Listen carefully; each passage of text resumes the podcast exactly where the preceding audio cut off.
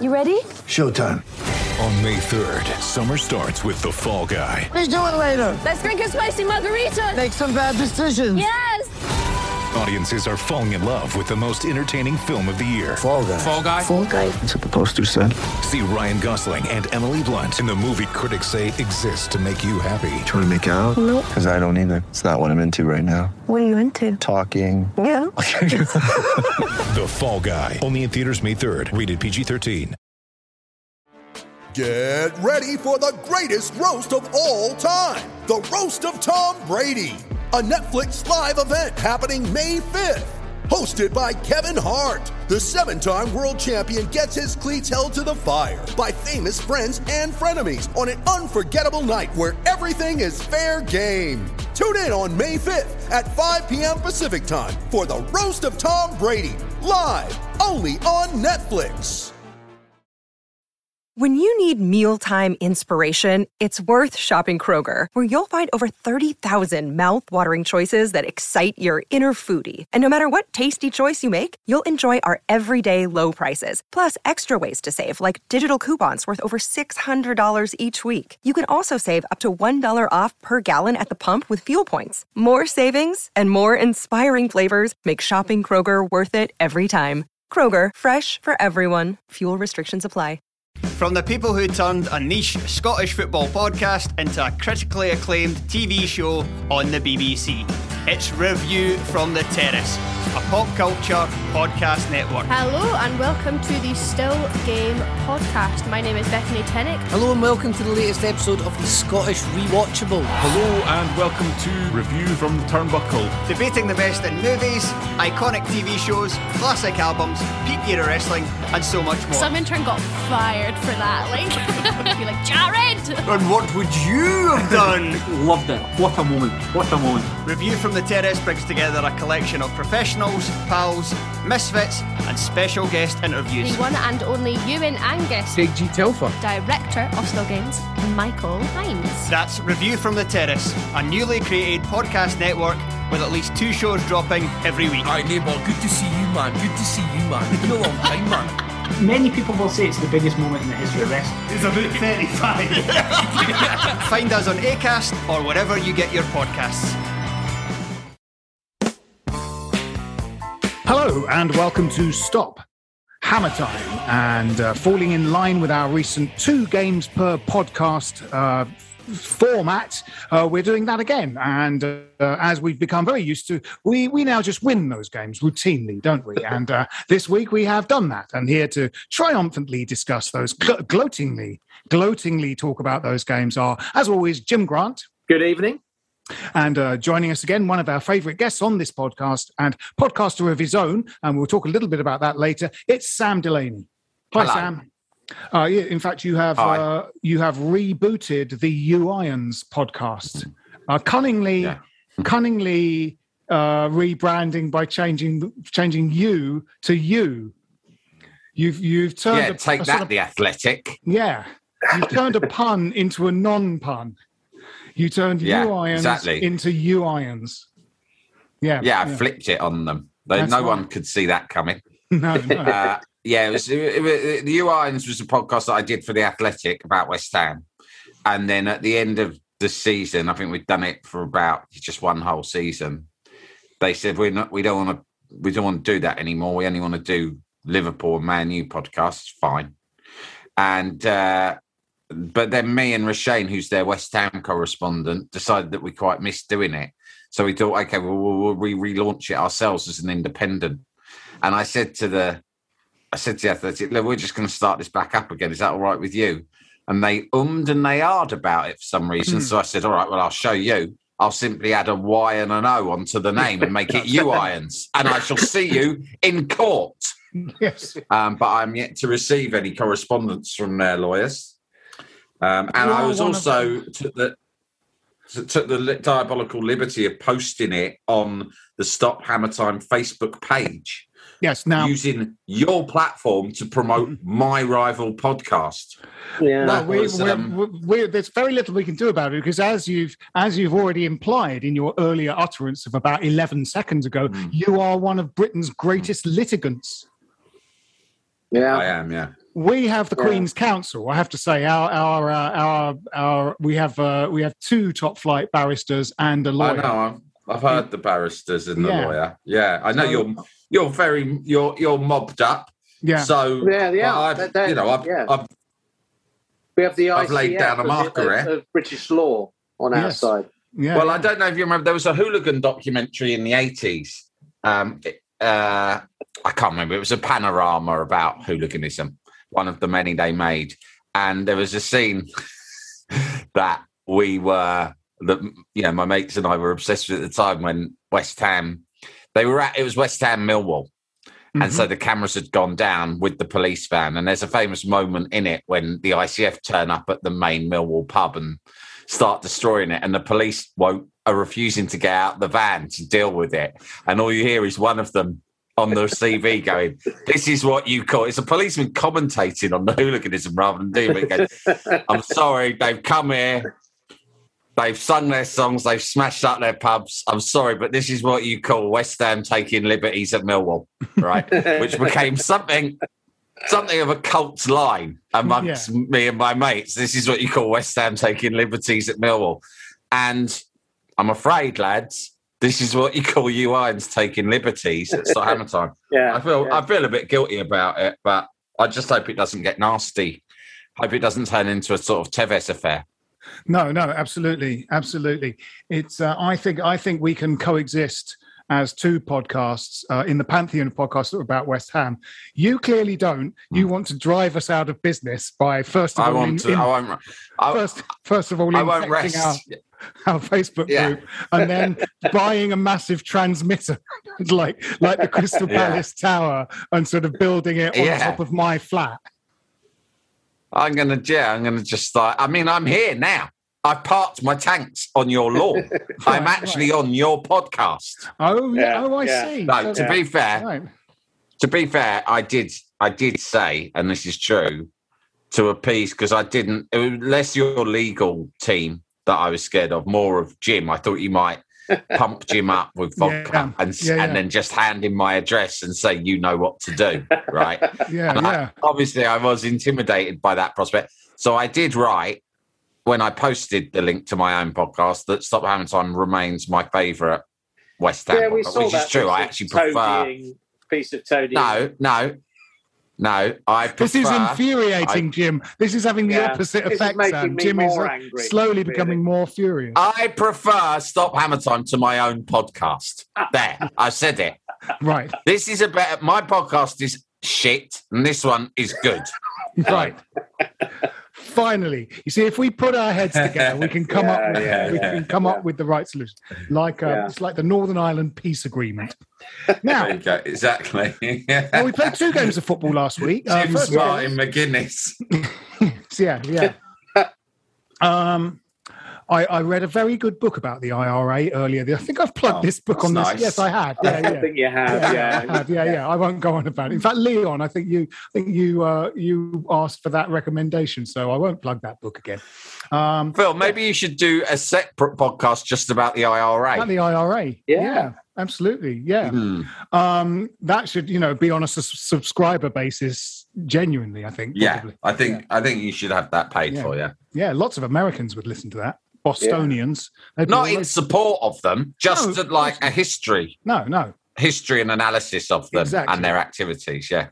wink wink anyway um so we played in the Carabao Cup uh we played uh, manchester united and uh my first observation about that was uh, when we talked about the uh, zagreb game uh, and the rotation at the time you know there was a slight uh, probably heard a slight note of alarm in my voice that the three players that really needed a rest were the ones that weren't rotated out for Zagreb, which was Rice, Souček, and Fornals. And lo and behold, for the Man U one, uh, they were all uh, replaced in the team. And uh, apart from Fornals, the other two didn't even have to put a pair of football boots on. They just went up for a social to Manchester. And uh, so that was interesting. What do we think about that rotation? Um, well, I think it was both expected and justified, really, and, and the result justifies it. It was B teams, B team versus B team, and uh, our reserves turned out to be better, surprisingly. Uh, um, Yeah. It was uh, brilliant. and they played so well. They played with such intensity, especially the first quarter of an hour, twenty minutes, absolutely in their faces. Um, you know, creating chances, and you know they had a lot of shots in the game, and so you know there's all you know. It, oh, if you look at the bare stats, it looks like they've dominated the game, but in reality, we had the best chances in that game, you know, by far, especially Oh, near yeah. the end. Well, those three at the end, yeah, were extraordinary. Do you watch it, Sam? Yes, I did, and I, I think you know the season so far has been great. Lots of great results and great performances, and I think everyone's feeling generally positive. But I think that that game, in many ways, was almost the most encouraging of all of them, because I think we all had a sense that we were going into season with a very good first eleven that we all felt confident about in terms of the personnel and the way in which they played together. But our big concern really was mm, have we got enough beyond that first 11? Can we really perform? And we did. And all of the players uh, who were given their chance that night really stepped up to the plate. They were fantastic. And also, what we saw was another testament to what an amazing job David Moyes has done and his team, because his staff, because you sort of think it, it, it played just like the first team. The the, Yeah. the approach of all of the players, the shape of the team, and the tactics was spot on, exactly the same. And we can rewind a year when we went to Everton in the League Yeah. Cup Yeah. and had to play a reserve team, and we got battered. And actually, the response amongst fans to that game was pretty, yeah, characteristically over the top, right? I mean, oh, we're absolute useless, we're dog shit. And it was, you know, I thought oh, a bit of an overreaction because it was our B team. But now our B team's gone up. And let's get it right. Yeah, you can say it was B team against B team, but Jesus Christ, you see United's team was Yeah. absolutely unreal. I mean, we're talking like 100 million, 200 million pound team there Yeah. that they yeah. put up against us. So it might have been their reserves, but it was a team that most that if it, if it was a team in itself, it would definitely be one that was competing for the Premier League title. Yeah, definitely. Yeah. You know? No, you had It- Bruno we took on a Fernandes. really you had good- Fernandes, Martial, and Lingard. You know, in their attacking Yeah, setup exactly. right from right from kickoff. You know, uh, Jadon Exactly. Sancho. Fernandes i.e. got- our best, our, our best player for most of next season, Yeah. for most of last season, was Yeah, in their brought Fernandes- reserves. Yeah, they brought Fernandes and Greenwood on, Phil. He was- Oh, did they? I thought start, Fernandes yeah. started. Um, But nevertheless, I mean, the, the ability to bring those players on, we it was brilliant, and I think that yeah, I do actually think there's been a lot. The season's still young, but there's already been a number of fantastic results and performances. I think that one was the most encouraging to me It, it because I thought given. suddenly it made me believe that we could do something this season. Yeah, because Yeah. there's no way you can think we're going to get through the whole season without any injuries or major suspensions or well, we swapped. like we that, swapped right? out our goalkeeper, our entire central defence, and our entire centre midfield with new players. Mm. Uh, now, now we've got the player who has to play every single game. Is Cresswell? Cresswell basically they haven't got Yeah, another one. Must- so Cresswell, lit- the the, oldest, man the oldest field. one. Yeah. Yeah. The sort of second oldest man on Yeah, the but field. e- has to play- even there, you know, even there, we got Masuaku yeah, and Johnson. So Masuaku, people forget, but I'm pretty sure at the beginning of last season, when we first hit a good run of form, people were suggesting that he was, you know, a contender for hammer of the season before he got injured. yeah, You know, uh, albeit playing in a more advanced role. yeah, But yeah. when you've got him and Johnson, now neither of them are natural left backs, but we know that they both can offer something uh, Yeah, to the yeah, team. absolutely. Neither of them are players that you see on the team sheet and think, oh know, you know. And so even in that position, I mean, he hasn't played three at the back yet this season, which he No. did on a number of occasions in the past. yeah, yeah, And I think yeah. he will at some point. And I, I look forward to that because we're suddenly spoilt for choice with great centre backs. So Yeah. playing with three is no problem. But it will also be an opportunity to unleash Masuaku, who, when he Yes, plays in that left wing back position, is so exciting to watch. You know, and you Yeah, think yeah. of him linking up with Benrahma, it could be terrifying for opposition defences. Benrahma and Masuaku, with all the trickery that they both have, linking up down that side, be incredible. yeah. Historically, when Masuaku is fit and fully firing, Moyes always plays him. Yeah. He's a, he's Mm. a, he's a he's an ever present when Moy when he's when he's fit historically. So whether or not, as I think you might be right, I think they're clearly there's been you know, getting him back to match fitness has been a bit of a project. He's played a lot of full games for the under 23s.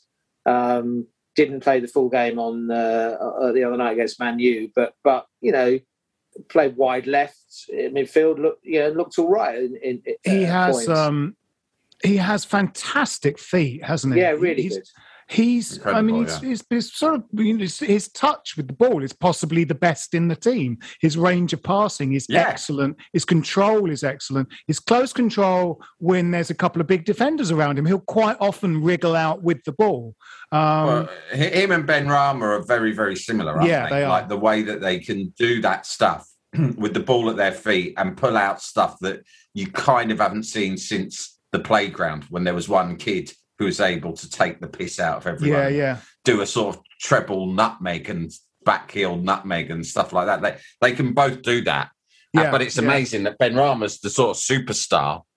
But Yeah. Masuaku, kind of our reserve fullback, is the Yeah, other right. guy who's who's as skillful. It's mad.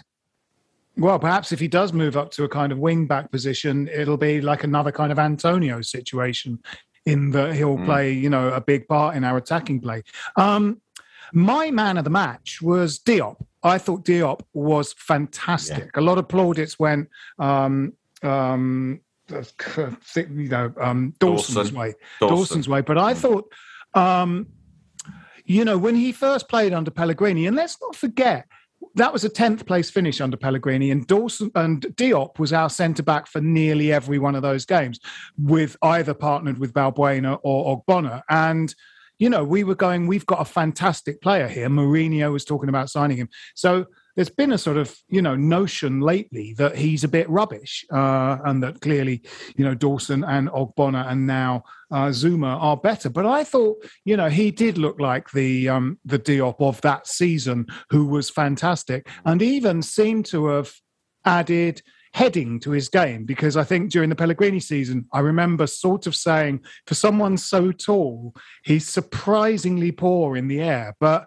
he, you know, they got quite a few corners, Man U, and he was heading them away with his great Yeah, height. he, he, he was great. I mean, you know, it's the consistency through the team is so impressive, as Sam was suggesting earlier. You know, the fitness is there. It's not like they've been not, not playing in the in the team and you know, let the fitness go. You know, they come, they're ready to go when they when they when they come in. Um, and all those guys had, had had terrific games. Big shout out for Fredericks, for example, who Yeah. you know is again he's another one who's who's been dismissed by by a lot of fans online but actually I thought I was very good in um, in Zagreb, and I thought it was terrific. I mean, you know, the work for the goal. I mean, to burst through four players, nutmeg Yeah. one, go straight through with pace, put it back into the right area for the goal was absolutely fantastic. It was a real Well, shame. That he's- Ima- Imagine, you know, imagine if with the injury, you know Sancho, if Sancho, Martial, Fernandes, you know these players who they have playing for them. That's the sort of stuff you would expect, or even Ronaldo. To be fair, I mean, Yeah. you know, I'm not. Don't worry, everyone. I'm not Yeah. comparing Ryan Fredericks to Cristiano Ronaldo. I don't. I don't. I'm not saying he's the other one No. with Ronaldo and Messi, Fredericks. Yeah. The three to have one generation blessed with not one, not two, but three all-time greats like that. No, but it, I mean, it was it, like you said, it was just incredible. You know, we're trying to break down defence, and our reserve right back just burst past them with a piece of you know outrageous skill and athleticism. Just Yeah. blast through the defence. So Yeah. gutted for him that he then had to go off yeah, it's a real because shame. I Real always shame. think he's one of those players who's got who, who's got a lot of ability, but he de- he de- you can see by the look on his. I always think he looks so nervous and Yeah. upset about something. I worry about him, Hmm. and I always think he needs to believe in himself more. But you know, I've never. I have never believed in a West Ham manager as much as I believe in David Moyes. No, I- ever. I'm with you on No, that. absolutely. Absolutely. And that I mean, been a very you know, I look, I look at all of them, and I think they're all going to get better. Do you know what I mean? Yeah, they're all going to get Yeah, better. Like you yeah, look at Masuaku, I think "God, Masuaku will become a better player. Of course, Yeah. Diop's improved because they're Yeah. not just leaving Diop and thinking, well, he's he's not good enough. We'll keep him on the bench and we'll call him in when we need him. They're Yeah. coaching him to be better every day. They're they're clearly making all of them ready for the Yeah, call up to the first team. Like Yeah, not yeah. all right, just rest and we'll pay attention to you when we need you. Yeah. Everyone is is sharp enough to step in and do a good job Yeah. straight away. You're we'll just carry on after this message.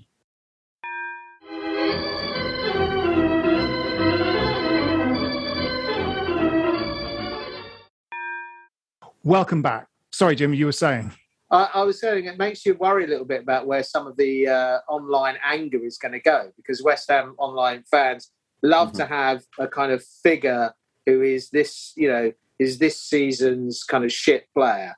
And it, Yeah. let's face it, in the past, there usually has been a shit player that you can perfectly justifiably jump on. well, But sometimes you're out- spoilt for choice. Out, running out of candidates, aren't they? Well, I mean, you know, towards the end of last season, there, there was such a scarcity of uh, shit players to unload on that Dawson had to play as a converted shit player because he made one or two mistakes, and so now the West Ham fans are going. He's the only. He's the only weak, weak link, really. And you know, when we signed Zouma, there was a mm. little bit of, well, that's what we need to, you know, shift up a gear, get rid of him because he's a bit of a liability. He's got a mistake in him every game, and that sort of left Diop, who there's been a strong feeling that Diop is like he's just not up to this level, despite the fact that they can't remember a season that's only fucking two seasons ago, Yeah, where yeah. like people were talking about him going to Manchester United and he was the central defender in a team that finished fifth under Pellegrini. You know. I- um, that he I think- suddenly turned into shit, you know. I and- think Moyes has got to go out in January and buy a shit player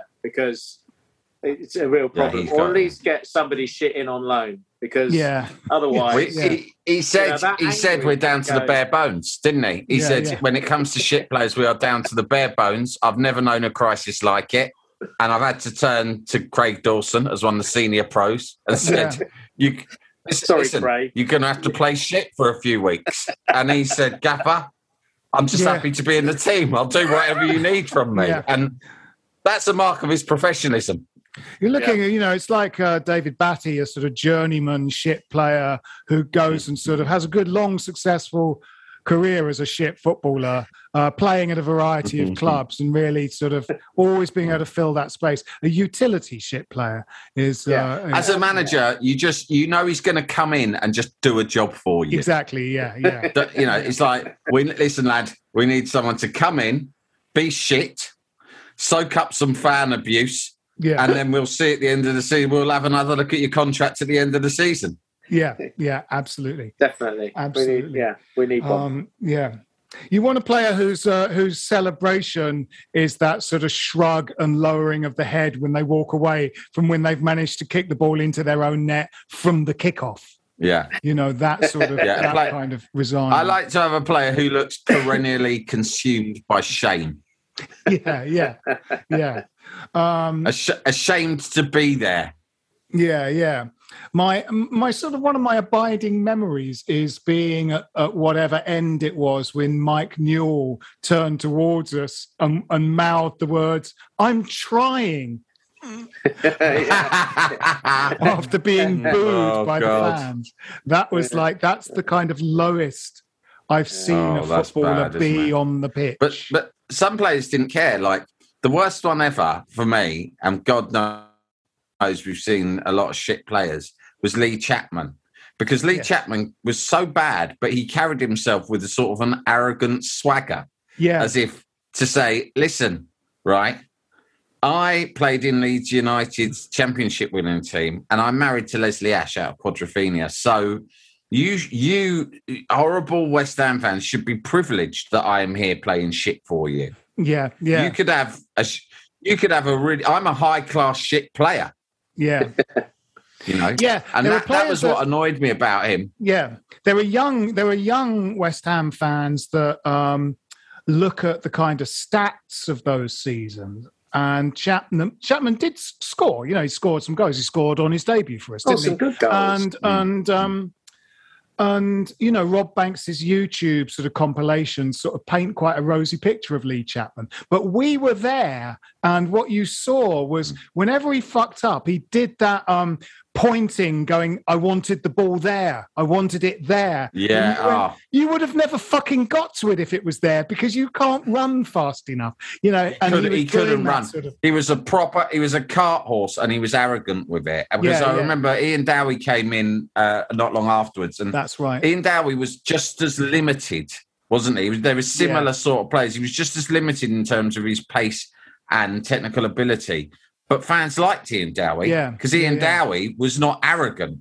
He was doing his best, right? He was Yeah. working hard in every game, and he had a sort of a charisma whereby the fans sort of respected his effort. Lee Chapman would just came across like an arsehole who looked like Well, he he- was doing us a favour to be that, there. That's exactly it. I, I do think he was a better player than Ian Dowie, but the point is, by the time he got to us and he'd had his career, he'd been at you know Forest and Leeds and wherever, and had scored some good goals. It was that that air of that I'm I'm really demeaning myself. I'm doing you an utter favour, you you bastards, playing Yeah. for you. You should be And fucking. I wouldn't mind, but we have sa- me in the team. we signed him from Portsmouth and he turned us down. What happened was he turned us down. I think Redknapp si- tried to sign him in the summer. He turned us down. He went to bloody Portsmouth Yeah. over us. And then, and then later on in the season, when he realised he couldn't actually get a game at Portsmouth, and we sold Julian Dicks, so we had some money. There, only then did we get, which is a classic bit of daft Harry Redknapp business. Yeah. You know, I'll get I'll get that bloke, that aging cart horse who's turned us down in the summer, and now is six months older.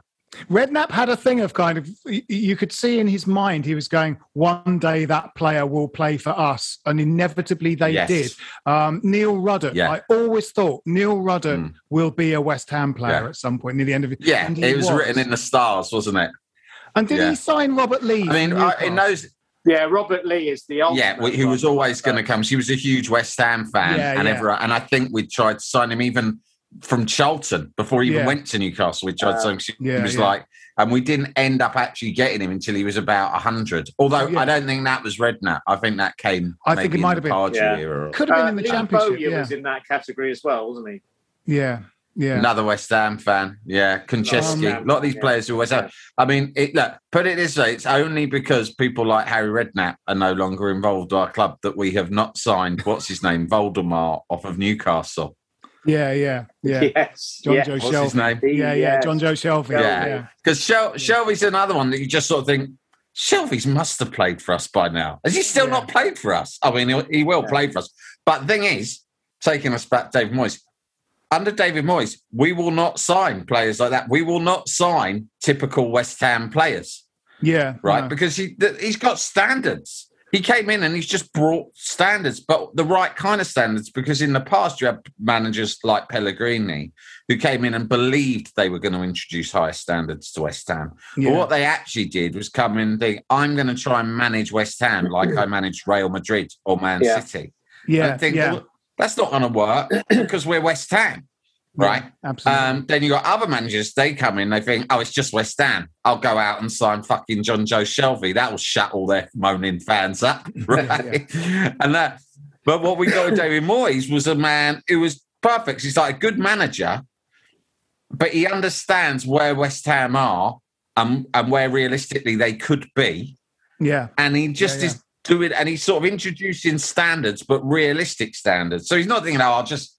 Give me a load of money and I'll sign a, a winger from Lazio and a top striker from the Bundesliga and it'll all fall into place like Pellegrini. yeah He's like, yeah no, I'm going to really work hard and get exactly the right level of player who is just motivated enough to come to West Ham, be happy and proud to play for West Ham and have something to prove in their career to push them forward. Because Yeah, I always and- thought what we did, we always signed players who kind of were disappointed because they were taking a step down to be Yeah. with Yeah. us Exactly. and therefore they're a bit shrugging.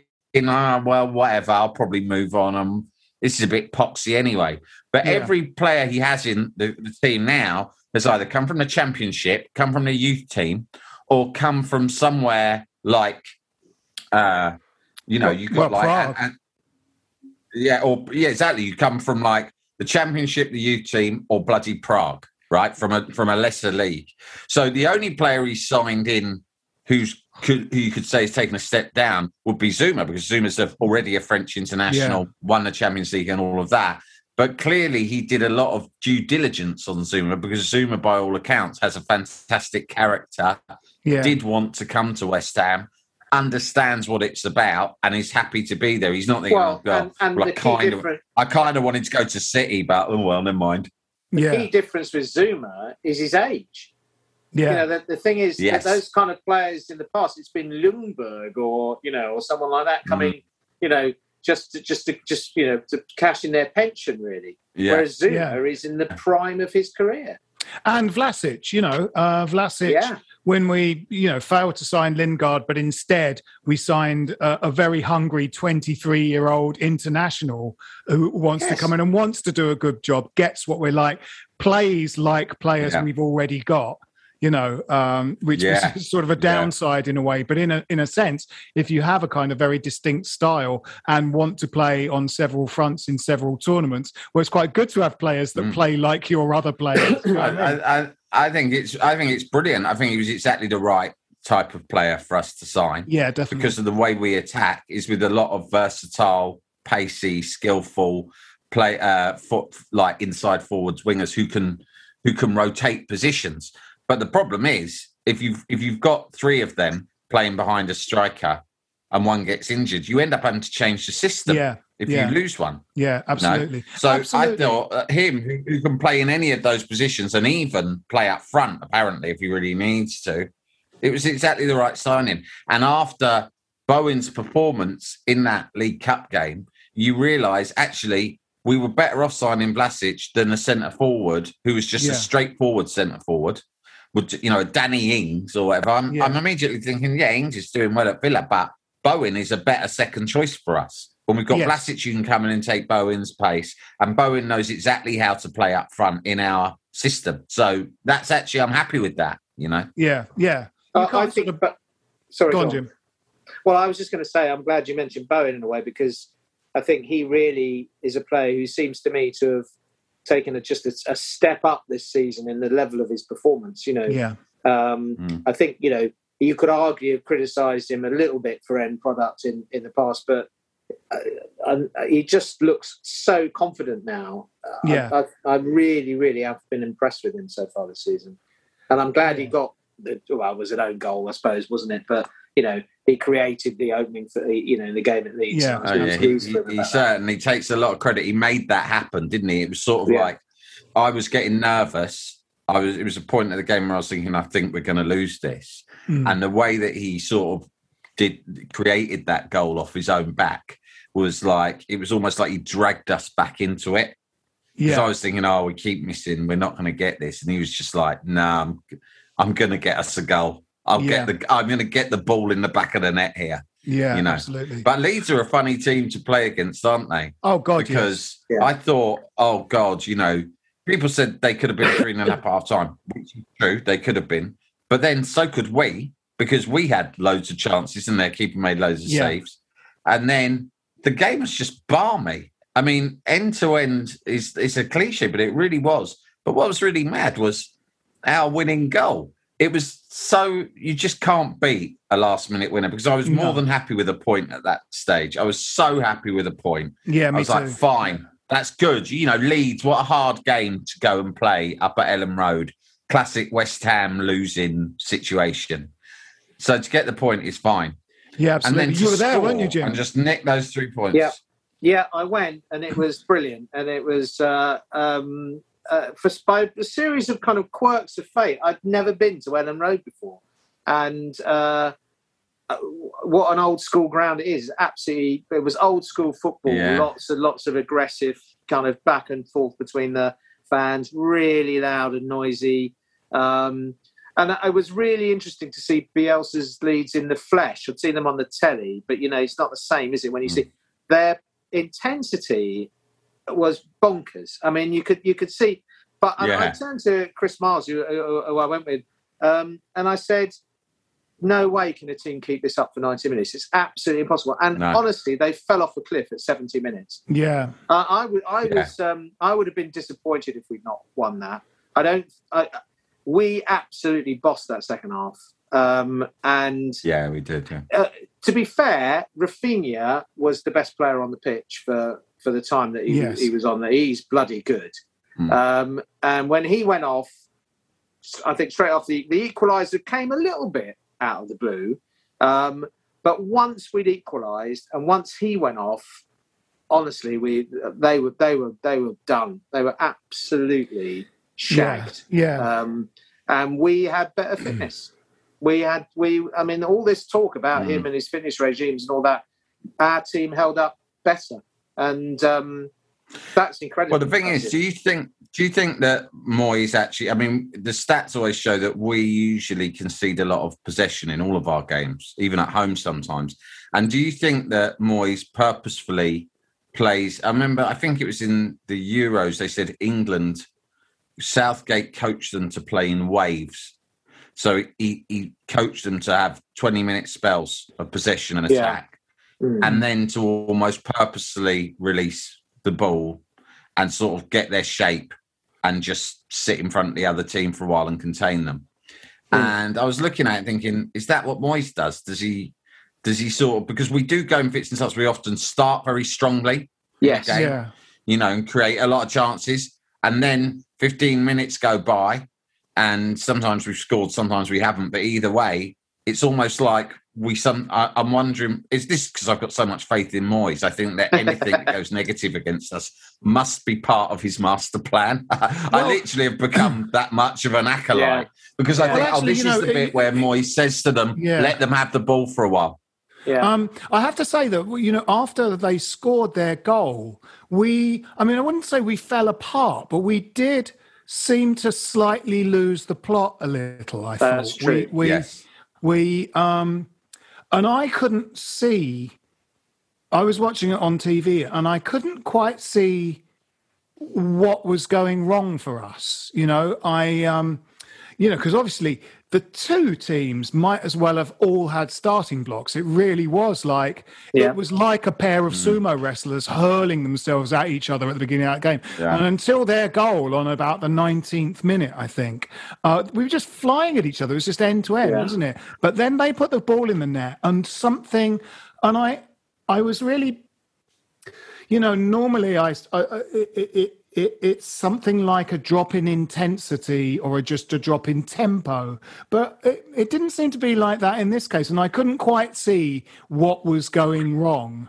Um, Because I was going, he's got to get them in at half time and fix this, and then we'll have a better second half. But I felt like we were almost hanging on, and from that 19th minute to the 45th minute when we when we could go in and have a cup of tea and an orange. Um, I think we started with incredible intensity and should have been 2 0 up after 10 minutes or quarter an hour. But you're right, we Yeah. had a bad spell after they scored. Basically, Raphinha gave Cresswell a torrid time. I mean, uh, um, and Cresswell was found out for for pace, I think, a little bit um, Right. in, i when he was on the pitch. But also, I think we were a bit gung ho in midfield. Um, Rice was Rice is, was doing his career careering forward thing, um, and I think they just sort of settled and, and Rice played a little bit deeper and more solid in in the second half. I think it was a little bit more organised uh, in that way. But um, you know, the, the the I was just so impressed with the with with this with the stamina really of, of, of the team because it was a real onslaught from Leeds, and uh, you know we, we we weathered that and and ground them down in the end. Uh, it's a fantastic Do you think- away performance. Do, do you- do you think that just what you say about Rice there? Do you think that we could maybe be having a, a bit of a Lampard and Gerrard situation Yes. with him and Souček? In as much Yes. as last season Souček was a bigger goal threat because he knew that Rice was just protecting the back four. Now Rice, maybe because he did so well in the Euros and because his Yeah. profile's so big, he wants to prove something about himself. Rice, and he wants to be more of a Brian Robson or a David Platt, you know, Yeah. real box to box guy and he wants to get. He, I can tell he's got his. He wants to get on the score sheet. He wants to get ten goals this season, Yeah, yeah. and he's the main man. So he's thought, "Do you know what? I'm going forward. And the way I see that is, that's all very well, Declan. You are the main man, but you have to score because if you're not scoring or getting assists. What you're doing is you're costing us the goals and assists that Yeah. we know Souček will get us. Let's not forget Souček was voted hammer of the season last season. You Yeah, know, yeah. and I think he's he's not been anywhere near his best this year. And I think there's a situation there between those two. I Well, think yeah, that's um, actually- absolutely spot on. Because it was interesting on the Facebook group, you know, the Facebook group, Sam, the group you go on, and, and Yeah. you think Yeah, it's your, you, you I- think Yeah, it's yeah, your- yeah. You think it's your group. I now. consider Yeah. I consider it like a home to me, Yeah, a second yeah, home anyway. Um, the lads but- on there, they just love me. They love Yeah. it when I'm there. They're like, oh, Yeah. great, Sam's there. Yeah. Um, but Craig Climpson um, said that, you know, he thought that basically Moyes got them in and almost, um, you know, codified that, said, okay, Declan, I want you to protect the back four and and uh, uh, let Thomas kind of surge. That's forward. right. It felt right. like he, Yeah. Craig was saying it was like that looked like a conscious tactical change rather than something that you know the two of them kind of sorted out amongst themselves. They they Yeah. you know they deliberately went back to that. Because he's always gonna declan's quite often what a lot of what he does good is running from deep anyway.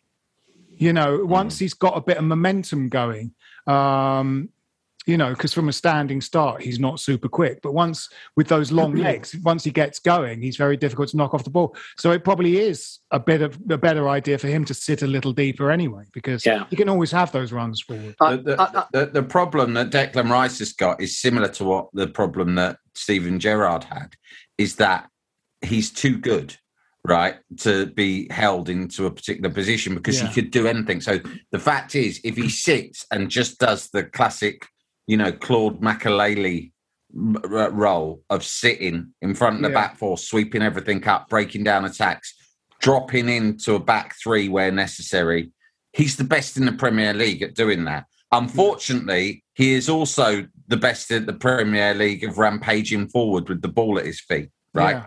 And and and so he wants to do the fun bit, right? Yeah. That was like Gerrard. When Gerrard first was in the Liverpool team, he came in as a holding midfielder, but he Yeah. was too good to be contained in that role.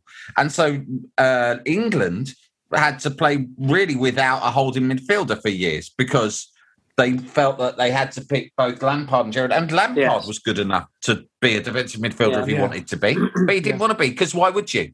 And that's the problem. And, and the thing is that we've got that means we could be playing without a holding midfielder. Souček can do it, but is wasted really if you just ask him to sit there. And uh, you know, it's a small problem and it's a high class problem because it means Yeah. we've got two brilliant midfielders. And it, but you do if the system calls for someone to be permanently sat there in front of the fence. It, with the players we've got, that should be for me. That's got to be Declan and not Souček because Souček's Yes. such a massive goal threat. you know? I, I I think that's. I think you know that's right, and I think Craig's analysis on the on the on the Facebook post was was absolutely right. The one thing I would say though is that I think our football's evolving. Um, Mm. You know, last I think you know when we started to sort of people started to sit up and take notice of the team, we were very much a counter-attacking team, scoring a lot of our goals from set pieces. We haven't scored a single Yeah. set-piece goal this season. no. We're scoring team goals. Uh, we've looked, we've looked poor which- at set pieces actually. yeah, We in have, some yeah, ways, yeah. yeah. I mean, you know, I, I- I know we got carried away with the fact that it was a last minute winner. It was all absolutely brilliant. But if you step back and you look at that counter attack goal that we scored in the 90th minute, right from Zouma heading the ball out, uh, Antonio then collects it, lays it off. Uh, there's a bit of skill from Vlasic, then a lovely little dink ball from Coufal, then then uh, Rice driving forward, and it is a brilliant pass, curved pass into Yeah. Antonio. Mm. Oh, it's a Great. brilliant pass. Yeah. Antonio takes a slightly Antonio-esque heavy touch, yeah which works out well because his pace just gets him to the defender who's now committed himself because he's seen Antonio's taken a heavy touch. And uh, and then he just calmly, you know, slots the ball home in a Yeah. way What that a finish. he wouldn't mean, have done three years ago. Um, no, I mean the thing is, I think the brilliant goal. time for people saying, "Oh, Antonio, good but unconventional," you know, bit sloppy but gets the job done. I think those days are gone. I think Antonio now is just well. I mean, the stats alone too. he's the best goal scorer we've had in the Premier League era, and Yeah. you know, I think he, I think he has secured legend status, not Yeah, just because of his goals but because of everything he's done, he, he you know he came as an afterthought in the transfer window in Yeah. in Bilic's first Yeah. transfer window. yeah He, he came under the radar. He arrived on the same day as a couple of other players. We'd signed Victor Moses on loan same day, and they were very similar players. They're both Yeah. wingers, you know, uh, very pacey wingers, and so people weren't thinking about him. It took him about half a season to break into Bilic's team. And well an even injury to only did it Moses an injury to Moses let open the injuries. door for Yeah. And then he he straight away started scoring important goals, including a winner against Spurs. And you know, and he just came from nowhere, and he's been through all that stuff, being played at right back, being played all over different positions, never being really certain of where he was expected to play. having to kind of transfer into centre forward, which I'm sure at first he didn't like, but said he'd just do it. He's had times where his form's dipped and the fans have got on his back. He is one of the most likable characters we've ever had at West Ham. If you look at everything about him, the, you know, his charisma, his personality, his positivity, the man is, I think he's incredible. I'd love to see him lead the team out one day, you know, Yeah, when, yeah, when Declan's not there or whatever. Yeah, yeah.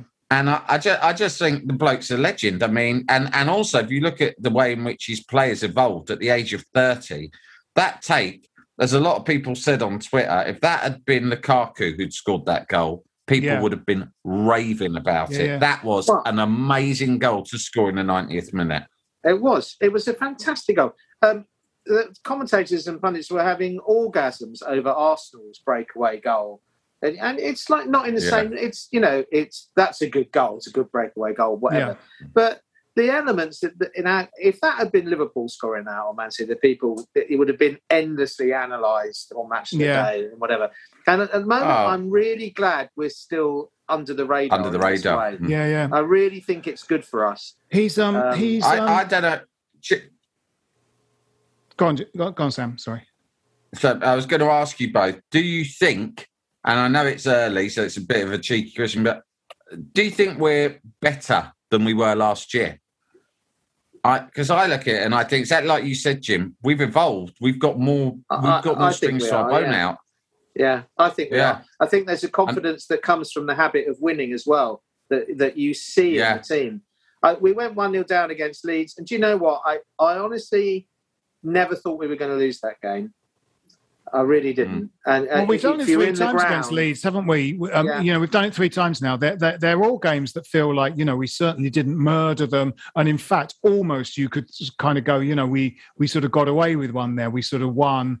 But we've done it three times. So that's it Yeah. kind of stops being it stops being the kind of uh, exception and starts being the rule if you do it three times, you know.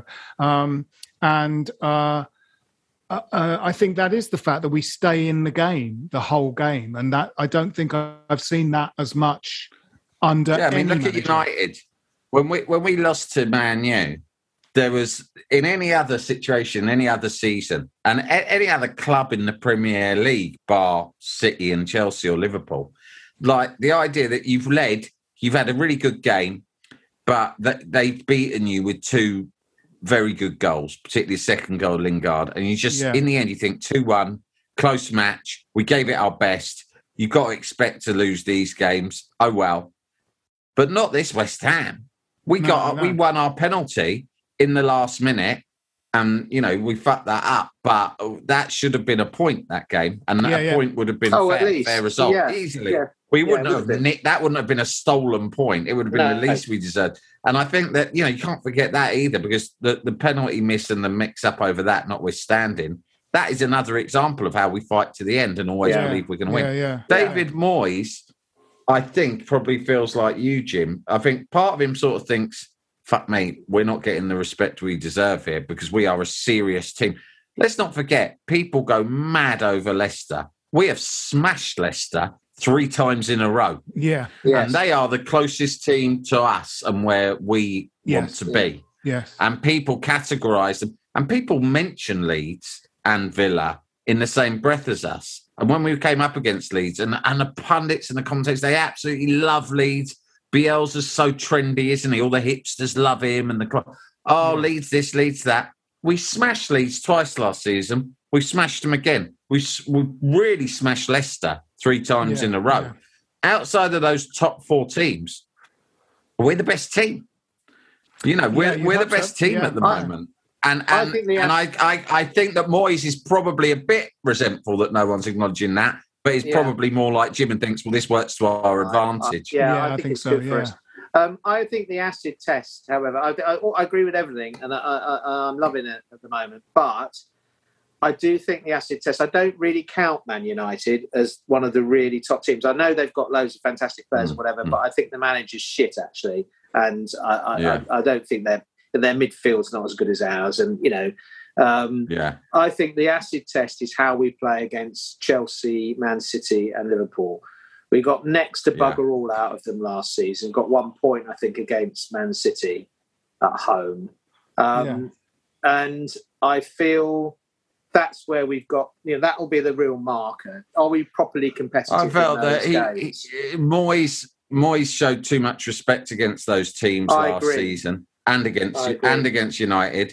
But I thought saw signs that the way we set up against United suggests that he is thinking differently this year and think right, it's time Yeah. for us to go a little bit more toe to toe. I Yeah, hope because, like you said, we've only seen it in one game against United, and United are the lesser of those clubs. Um, But he did. So I thought, oh, I hope he doesn't. Because last season, it was the- the only thing that annoyed me about Moyes was when we came up against those teams, especially Liverpool, who were vulnerable. And at that stage, we had a much better chance of qualifying for the Champions League than they did. Yeah. And Yeah. we and they had in and they had injuries. Yeah, and we we, turned up it. like we were a releg- we we were, were fighting relegation, and Yeah. we would we kind of like rolled out the red carpet for them. And I I don't know, like you say, the football's evolving, and I think Moyes is ambitious, and he'll be thinking. This year, I want the players to try something a bit more against these top teams. So hopefully, I still think that we'll probably lose more than we win against those three clubs. Oh yeah, but I think we'll I'm do. expecting We'll us to get a better points. We'll get a better points return. I hope than last season. Yeah. yeah, yeah, yeah, absolutely. Uh, well, we've got two games coming up this week as well. In fact, the fir- first of them is tomorrow, and the next one's Sunday. Uh, we have got um, uh, Rapid Vienna and Brentford, haven't we? Um, what do we think will happen prediction wise in those games? Jim. Um, well, I, I, all the European games are a bit of an unknown quantity for me. Um, Vienna lost their lost their first game, but I suspect they'll they'll be um, difficult to break down. I think they'll set up probably uh, uh, like a typical away team in Europe defensively.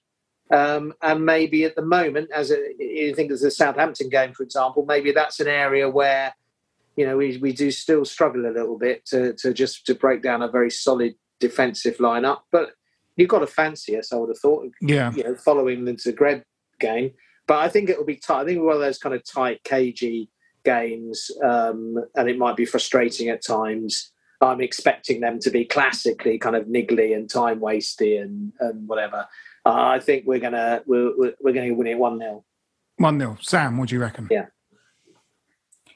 I reckon 2 0 on the basis of no knowledge of Vienna. You know, Yeah, no, I don't have no I. I figure Zagreb was, was Zagreb away was the, easily the toughest fixture to my mind Yeah. in the group, and we we won that at a canter. So I think we'll beat Vienna 2 0. But I 2-0, don't know yeah. if that rationale really Yeah. adds up. We, we um, you know, it, it, it is sort of momentarily knocks you off your stride when a team does to you what you normally do to them. Like Southampton, uh, Hasenhüttl had them just sort of sit very deep and let us play in front of them. And, um, you know, hopefully with everyone firing, we can pick our way through, like, which is what, you know, teams like City do against a team that sort of sits and says, you know, we're going to just let you play in front of us. Well, hopefully that means that eventually we'll just find a killer pass and slot it in, you know. And I think sort of Bowen's on form at the moment. Yeah. Yeah, Bowen's on form. Benrahma's on form. It Depends you who know. he plays. It depends who he played. Didn't play? Did he play Bowen and Benrahma? I can't remember against uh, Dynamo Zagreb. I, I, don't, I don't know if- if he'll No, I He can't didn't remember. play. playing a He didn't play midfield. Bowen. No. Play Bowen, did he? Yeah, Yeah. I mean, maybe it's a night we haven't seen Vlasic really hit hit his stride yet. Maybe No. this could be a good night for him to do that. Yeah, good night for him to start. Yeah, yeah, definitely. Uh, well, I'm gonna. Yes, I'll say. Uh, I'll say three one, three one. Um, Lovely. all right, and then it's Brentford on Sunday. Yeah. Now they're going well. They're aren't they? proving that. Yeah, they are. They're proving the real surprise package this uh, this season. And there usually is a surprise package coming out of the Yeah, promoted teams, uh, and it does look like them. Um, they I, they've got a very likable manager. They're a very likable lot, really, aren't they? Um, Mm, uh, I think. Yeah, I went to that game. You know, the friendly there. You know, and which Oh, yeah. was which was a cagey game, typical kind of preseason friendly in many ways. We just had that little bit of quality. I I, I think they'll be quite gung ho. I think they'll play the way they play. Um, uh, but again, I, I I think it'll be a tight game, and we'll probably just have that little bit too much for them. So I'm going for two one. two one. Sam, what do you reckon? Do I have to choose a different score? Can't remember the rules because I was Yeah. I was going to say two one for the same reasons. So instead, I will say three one to West Ham. I think in the Premier League at the moment, we always look like we'll concede one goal, Yes. Yeah. um, but but we'll have too much of them ultimately. Yeah, that's what I hope. Then, following the formula of our, our predictions for Rapid Vienna, I will take 1 0. Uh, seems seems Okay. fair just to distribute Okay. the, the, the only three possible scores around amongst the three of us. Um, Now, yes, we we we uh, have been instructed to keep these podcasts a little bit sort of shorter these days. So um, uh, we might not have time to discuss um, the Brazilian shirt name, Name. the Brazilian shirt name yeah. podcast that you're on, Sam. But we should discuss it. Um, let's have you on again very soon and talk about it then. But in the meantime, people Mm. can do their homework and uh, Google Brazilian shirt name podcast to hear you talking to a couple of people about um, the Manchester fixture in which Tevez scored, and of course, Yeah. then the fallout, which became known as the Tevez affair. Interesting. Yeah, Interesting. they, they basically they on this podcast, which is a good podcast. They, Tim Vickery and uh, Dot and Adabai, they pick out a different game from history and just focus right in on that game. It could be any game, international, club football, whatever. And they look at it and they look at it in a bit of social and cultural context as well.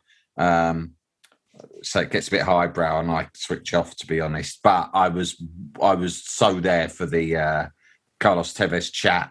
There's a lot of kind of lazy assumptions, isn't there? That Yeah, you yeah. from people who don't follow West Ham or Sheffield United Yeah. about what happened there.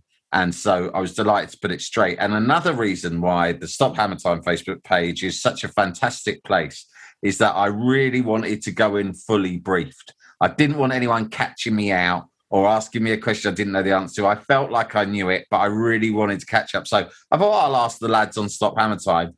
But all anyone listening who got back to me, thanks, because it was a bloody, it's a worth the read. I mean, you've got an archive there of every single bit of information and argument you could Yeah, possibly ever require on the Tevez scandal. It Absolutely. was brilliant. So thanks to everyone who helped me out on that. Yeah, and it would be good for us to have a little sort of debrief chat about it as well. Yeah, do listen to a Brazilian Mm. shirt name podcast for an incredibly surreal uh, conversation about music as well. Um, yeah, that was weird. Suddenly, everyone forgot Amy Winehouse's surname. Uh, they just couldn't remember her surname. Um, I, oh yeah, I noticed yeah. that. Yeah, I'm sorry, I went along with that because they start they start calling her Amy, and Yeah. and like I wouldn't usually do that, Phil, but I don't know. I mean, you know, would you get dragged into something like that? I got dragged into it. I hope did. that you appreciate that. I was dragged into something I felt uncomfortable No, with. I sensed that. I sensed that that was happening. That you were sort of dragged into it against ah. your will, and also you, you think that made me look There was a quite very- weak? It's an incredibly surreal conversation about pop music, where like one of them's contention Yeah. about the Manic Street Preachers is like you can't be a. Yeah. And I don't like the Manic Street Preachers, but you know if you do, No. whether you do or don't, they've got a right to exist without having researched the entire history of music before they formed their yeah. group. Yeah. Um, and but then, I can tell you something about that. Then, then there's two other guys. Tim Vickery, weird- uh, it's Go on. Sorry. no, go on, go on, go on. You, into you a weird sort point. of weird pissing contest, which I have seen before happen amongst men, uh, where they kind of go. One of them's like, "Well, of course, you've got no Rolling Stones without uh, Muddy Waters," and the other one goes, "Well, you wouldn't have him without Howling Wolf." And then they basically go back to yeah, like, yeah, yeah. you know, Cro-Magnon man going, well, you wouldn't have a, you, you wouldn't have a man rock signaling saber-toothed tiger coming near without woman rock saying, mammoth nearly ready, you should all come home. It's literally just a pissing contest, I but know. based on this contention that pop groups don't have a right to exist I know. unless they've researched the whole history of music before it. And you, um, you know, push back against that by going, well, I think any group's got sort of a right to just be influenced by you know the records they've got or the stuff they hear they don't have to go and do a Yeah, fucking exactly. degree in music before they I- form a group you know, Tim Vickery shouted at me, Are you saying that ignorance isn't a problem? And I sort of Yeah, thought, Well, yeah. of course it's not a problem. I mean, yeah, what about the Sex Pistols? I don't Yeah. think they'd fucking. What do you want? People to have a degree in the history of pop music? yeah anyway having Oh, said we weren't wouldn't talk about it we have now talked about it but uh, let's talk about we should yeah. talk about the Teve- tevez part in another podcast very soon but um yes in the meantime this is stop hammer time my name is phil whelans and with me this week week be week be week Beweek. Yes, That's not a word. Beweek, yeah. It's Jim Grant. Cheerio. And Sam Delaney. All the best. Come on, you irons. If you want to advertise on or sponsor this show, check us out at playbackmedia.co.uk. Sports Social Podcast Network. Lucky Land Casino asking people what's the weirdest place you've gotten lucky? Lucky? In line at the deli, I guess? Aha, in my dentist's office. More than once, actually. Do I have to say? Yes, you do. In the car before my kids' PTA meeting. Really? Yes. Excuse me, what's the weirdest place you've gotten lucky? I never win and tell. Well, there you have it. You can get lucky anywhere playing at LuckyLandSlots.com. Play for free right now. Are you feeling lucky? No purchase necessary. Void where prohibited by law. 18 plus. Terms and conditions apply. See website for details.